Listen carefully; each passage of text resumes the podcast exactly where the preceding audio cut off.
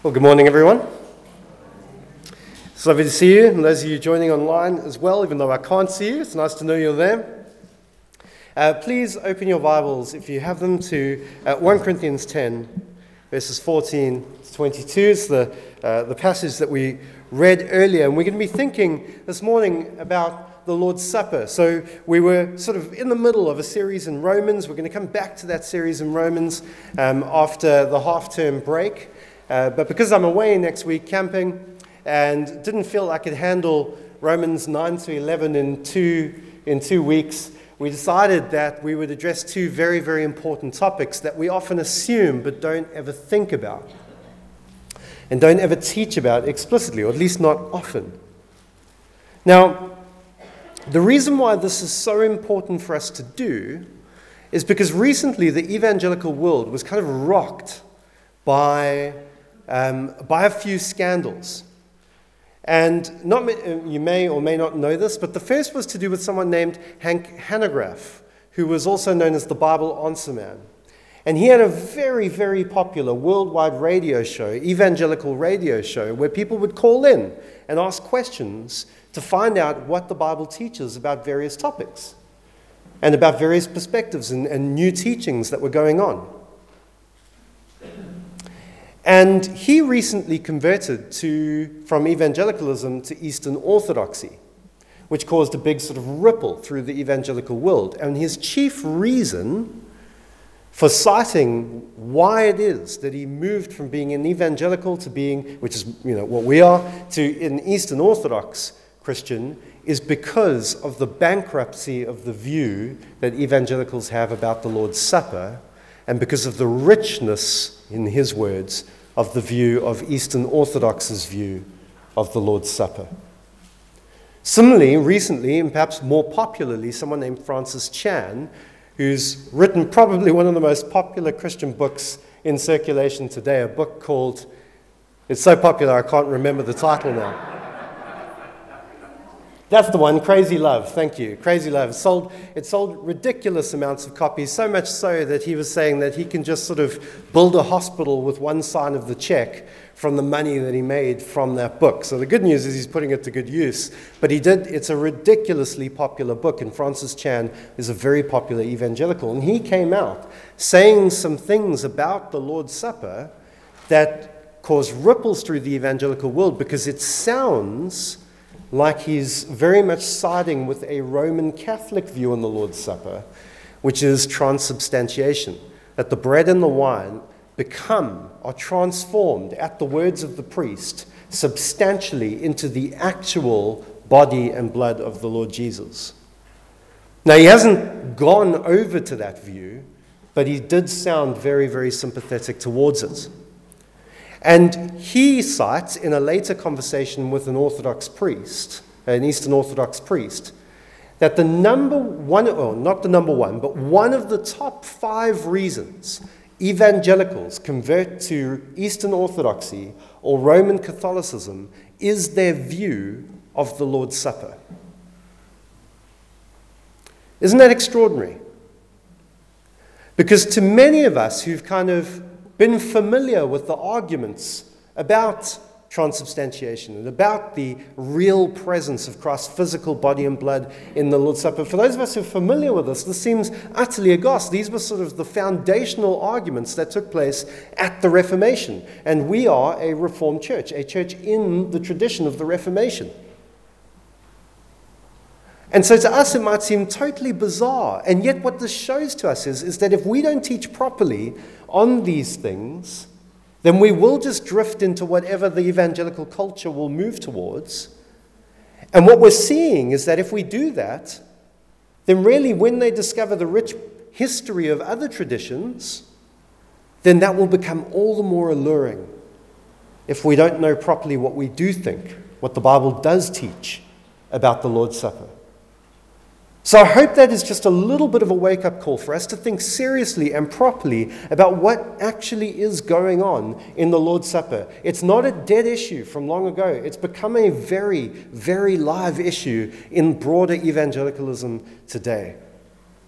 So, what are we to think about the Lord's Supper? Well, remember, we've been thinking about the Lord's Supper and baptism because these two go together as the new covenant signs for the church. They are both signs and seals of the new covenant. You and I, if we have become a believer in the Lord Jesus, have been brought by his Spirit into the new covenant through faith in him.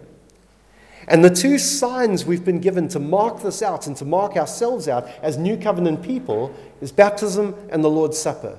They are signs and they are seals. In other words, they point to what has happened to us in Christ, but also they are instruments in the Spirit's hands to encourage and strengthen and to help us to grow. They are a means of grace. That is the traditional Reformed view of it, and I think the biblical view of it as well. See, here's the first thing. What is the Lord's Supper particularly doing within that? The first thing is it is a sign and a seal of remembrance. A sign and seal of remembrance. Now, um, we're going to come back to that passage in, in 1 Corinthians 10, but I want you just to flip over the page and go to the, the next chapter, 1 Corinthians 11. We're going to be spending a good amount of time um, in there also. 1 Corinthians 11. This is uh, whenever uh, I do the Lord's Supper and administer the Lord's Supper here, this is the passage that I will quote from. And in verse uh, 23, it says, For I received from the Lord, Paul says, I received from the Lord what I also passed on to you. The Lord Jesus, on the night he was betrayed, took bread, and when he had given thanks, he broke it and said, This is my body, which is for you. Do this in remembrance of me. In the same way, after supper, he took the cup, saying, This cup is the new covenant in my blood. Do this whenever you drink it in remembrance of me. So, very, very clear and embedded into the kind of liturgy, if you like, of the Lord's Supper is that we do it as an act of remembrance, a sign and seal of remembrance, of commemoration of what the Lord Jesus has done for us. Sometimes people come to me and say and ask me, and I've, I've heard this question a few times why is it that Christians don't keep the Passover anymore? Why don't Christians keep the Passover? Because when you go back to Exodus and you read the Passover, you see that it's kind of given as a, as a lasting ordinance, as something to be kept from generation to generation and uh, amongst God's people. So the question is, why then don't we do that? And the answer to that question is that we do do that. We do keep the Passover. Because keeping the Lord's Supper is the Passover meal for God's people. In other words, the Passover that was being kept which was about deliverance from slavery in Egypt and being brought into the promised land through the death of a lamb and the blood of that lamb being posted on the doors during the plagues in Egypt. You might be familiar with it. If not, please do go read Exodus. I don't have time to go into that in too much detail, though I'd love to. But all of that, all that they were doing was just a picture, a foreshadowing, something that was just pointing to the real Passover that was to come. A real Passover where instead of sitting in houses um, with, with blood on the doorposts, we have the blood of Christ over us. Not the blood of a lamb, but the blood of Christ. Instead of eating the Passover lamb, we eat the Lord's Supper. We eat, so to speak, Jesus' flesh and blood. I'm going to come back to what that means a little bit later on. So Christ is our Passover lamb. His blood is over us.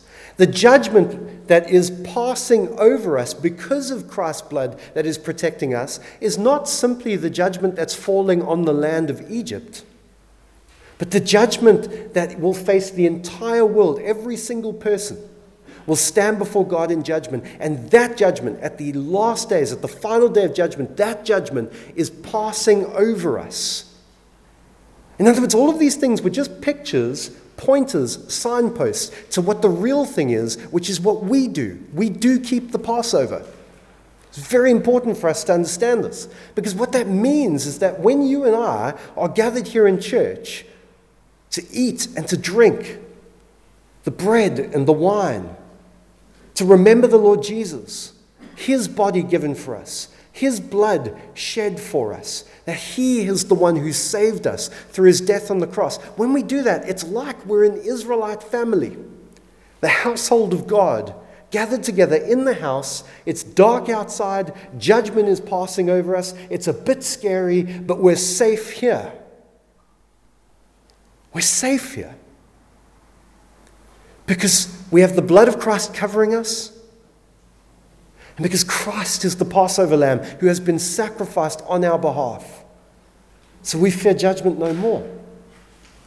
So when we eat and we drink the bread and the wine, it's remembering that just as the judgment passed over the Israelites in the land of Egypt, so God's final judgment passes over us because Christ has suffered that judgment in our place. Isn't that extraordinary what it is, what it means? And we'll see it's not just a sign, it's not just a memory thing. It's not just like we, we have days of memorial to remember key events. But the difference is that the Spirit uses these things to encourage us, to build us up in the faith. We'll see that in a little bit. So, in other words, this is a sign of remembrance. That's the first thing. Very clear. In 1 Corinthians 11, if you go back to Luke, you see the same thing. The second thing is that it's a sign and a seal of anticipation. In other words, it doesn't just look backwards to what Christ has done, it looks forward to what Christ is going to do. It anticipates what's coming. Um, when I was younger, my brother um, left South Africa and came to, uh, to work in London for two years, as many South Africans did. And I'll never forget the sort of when he first left, the kind of meal times. Because, you know, we're a family of four, and you sit round the table, and suddenly there's three people round a four seater table. And it's weird because there's somebody missing. And so at first it was kind of like a grieving thing, like, oh, this is, this is a bit awkward, just me and the folks, you know? What are we going to talk about? Um, but then, towards the end of that time together, it started to look forward to when my brother's visa would run out and he would have to come home. And so it became a looking forward to the time when my brother would be back and sitting around the table with us. And the Lord's Supper has exactly those two elements in it. Because we know at the very first Lord's Supper was with the Lord himself and his disciples, but he is now gone. And he said to his disciples, Where I'm going, you can't follow, but I won't leave you alone, I'll give you the Spirit. So even though we're not alone, we do mourn the loss of the Lord's physical presence with us. And so when we eat and drink, we, we long for, look forward to the day when we'll eat and drink with Him again. Again, just keep a finger in, in 1 Corinthians 10 and 11 and turn with me. Um, well, first of all, while we're in 11, just look at verse 26. Notice how this kind of liturgy of the Lord's Supper ends. For whenever you eat this bread and drink this cup, you proclaim the Lord's death Notice, until he comes. Until he comes. Embedded into the practice of the Lord's Supper is the looking forward to the coming of Christ. But we can go a bit further. If you turn with me just for a moment to Luke chapter 22.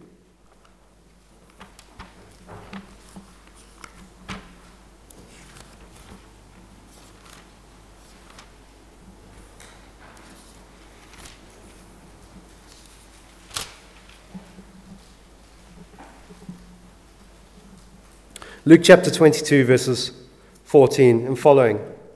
This is the Lord in the Gospel of Luke celebrating uh, the, that Passover meal with his disciples. When the hour came, Jesus and his apostles reclined at the table, and he said to them, I have eagerly desired to eat this Passover with you before I suffer. And just by the way, there is some debate about whether or not this meal was actually a Passover meal. Some say yes, some say no. It doesn't matter. Why? Because the Lord Jesus wants us to think of it as a Passover meal. In other words, he is instituting the new Passover meal here, which is why he refers to it as a new Passover meal. I personally think it was a Passover meal, but even if you disagree with me, it is still a Passover meal. Anyway, that's my little aside over. Um, we carry on. I've eagerly desired to eat this Passover with you before I suffer, for I tell you, I will not eat it again until it finds fulfillment in the kingdom of God. After taking the cup, he gave thanks and he said, Take this and divide it among you, for I tell you, I will not drink again from the fruit of the vine until the kingdom of God comes. In other words, the Lord Jesus is teaching them that at some point, the kingdom of God is going to come, and at that point, I will eat and drink this meal with you. So every time we gather, we mourn the loss that at the moment, Jesus is not with us physically in the way that he, he was when he was walking around with his disciples, though he is with us spiritually.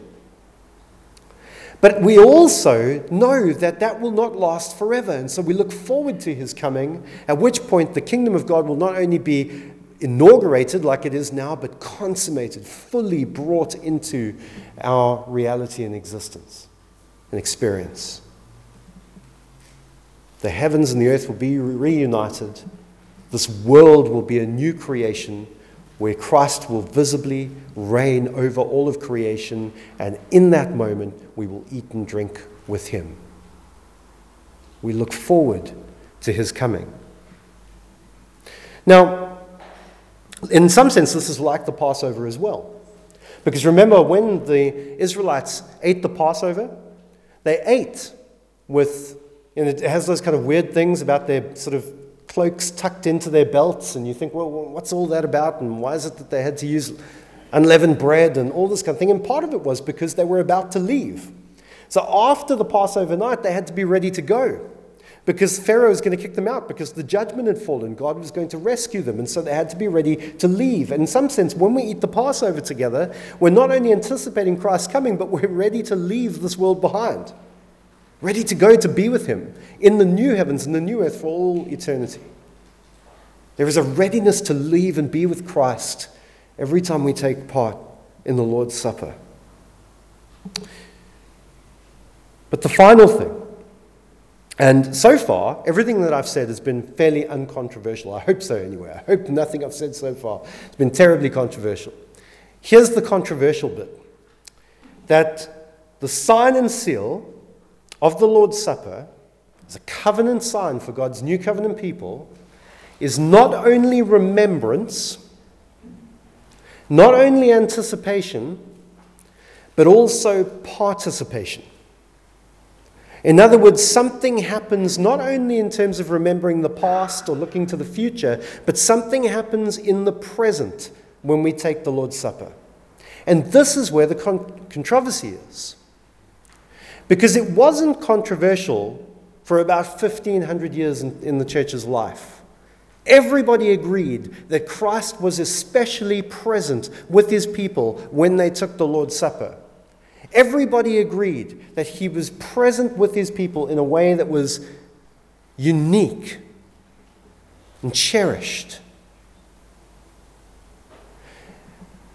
But what did become controversial was the teaching that the Lord's Supper would become, it was uh, the idea that the bread and the wine was transubstantiated into the body and blood of the Lord Jesus. This started, this language started with Thomas Aquinas, and that did create controversy.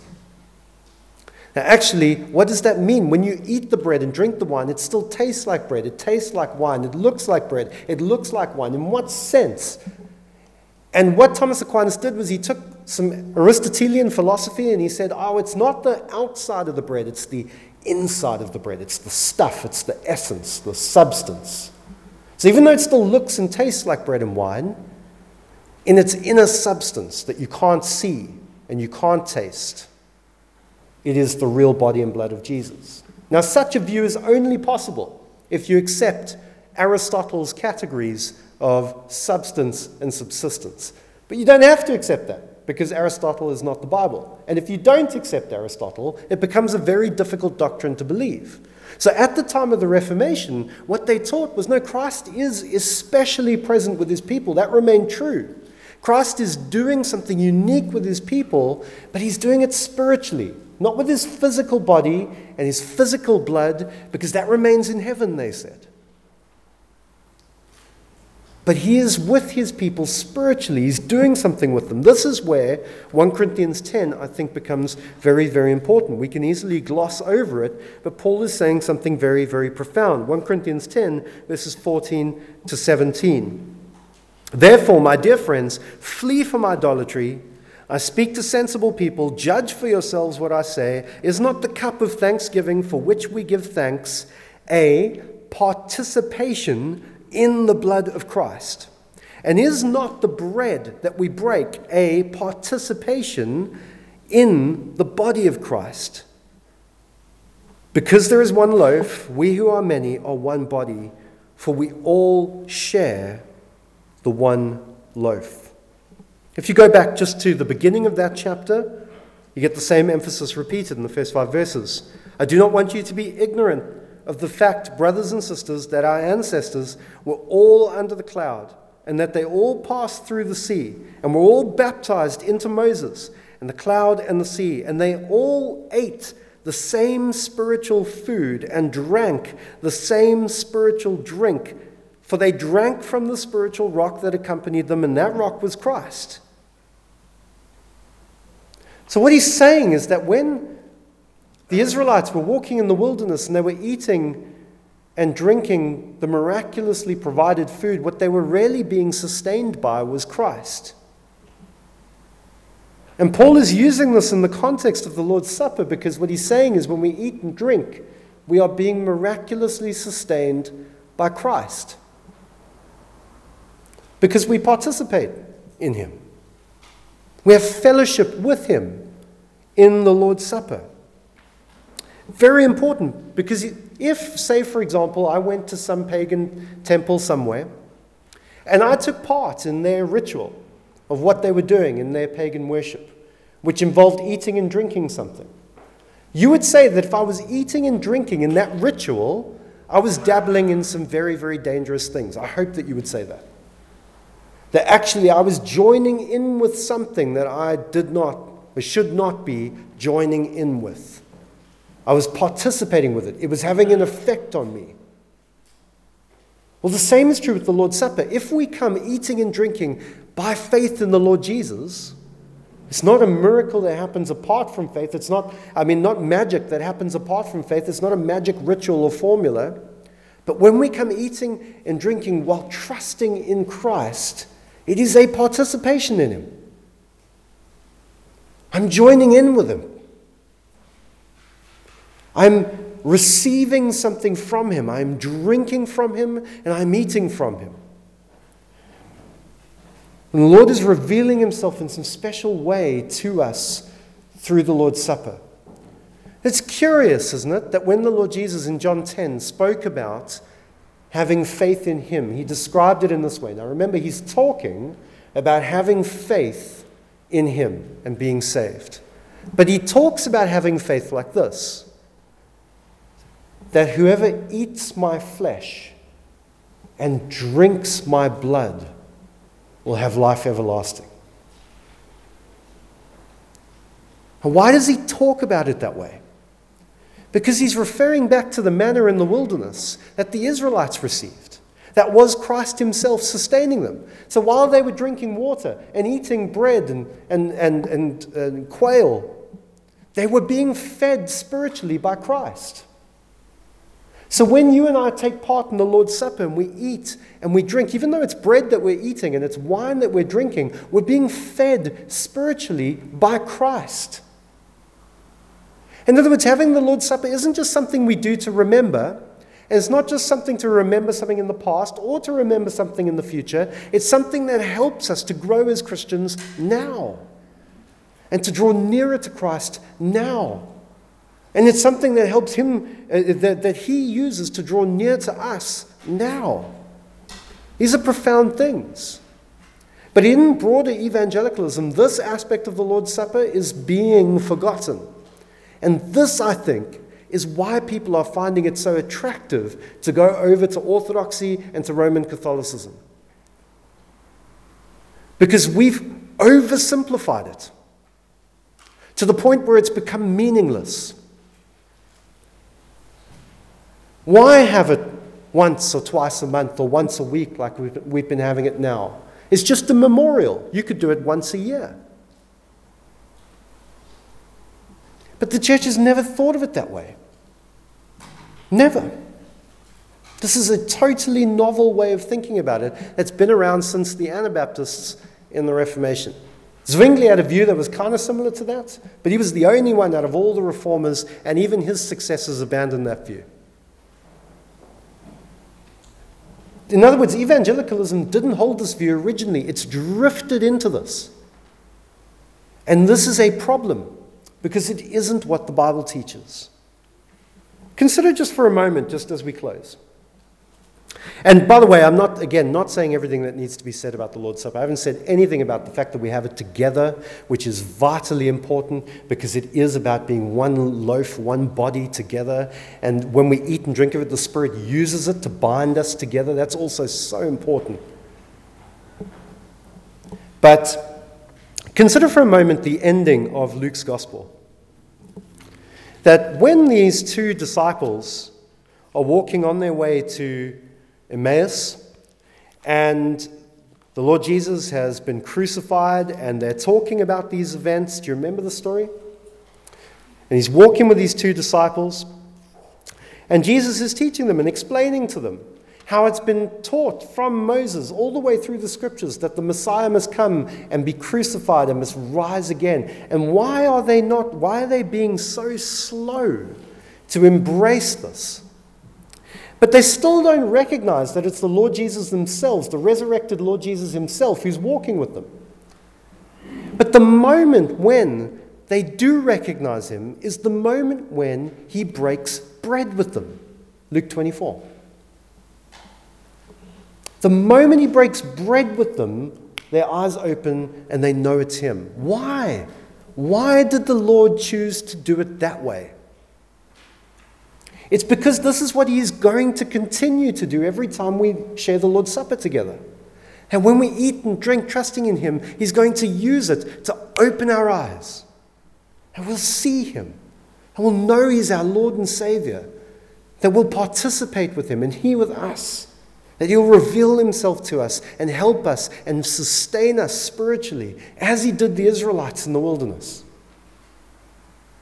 The Lord's Supper is a sign of remembrance, looking back to the finished work of Christ in his sacrifice for us. The Lord's Supper is a sign of anticipation, looking forward to his coming again, but it's also a sign of participation. It's how we walk with Christ now. It's of vital importance for us. Let's pray. Our Father, we thank you so much that as we take the Lord's Supper together, you cause us to preach the gospel to each other in our eating and drinking. You cause us to remember all that has gone before us, all you have done for us in the Lord Jesus. You cause us to remember his coming and the hope that we have to eat and drink with him in a new heavens and a new earth in his kingdom. But thank you that you also have given this to us as a means by which the Spirit can give grace to your people. And we ask that you might help us to see this truly and to rejoice in it as we should. Help us to eat and drink by faith, not in the Lord's Supper, but by faith in the Lord Jesus and his work for us. We ask this in his precious name. Amen.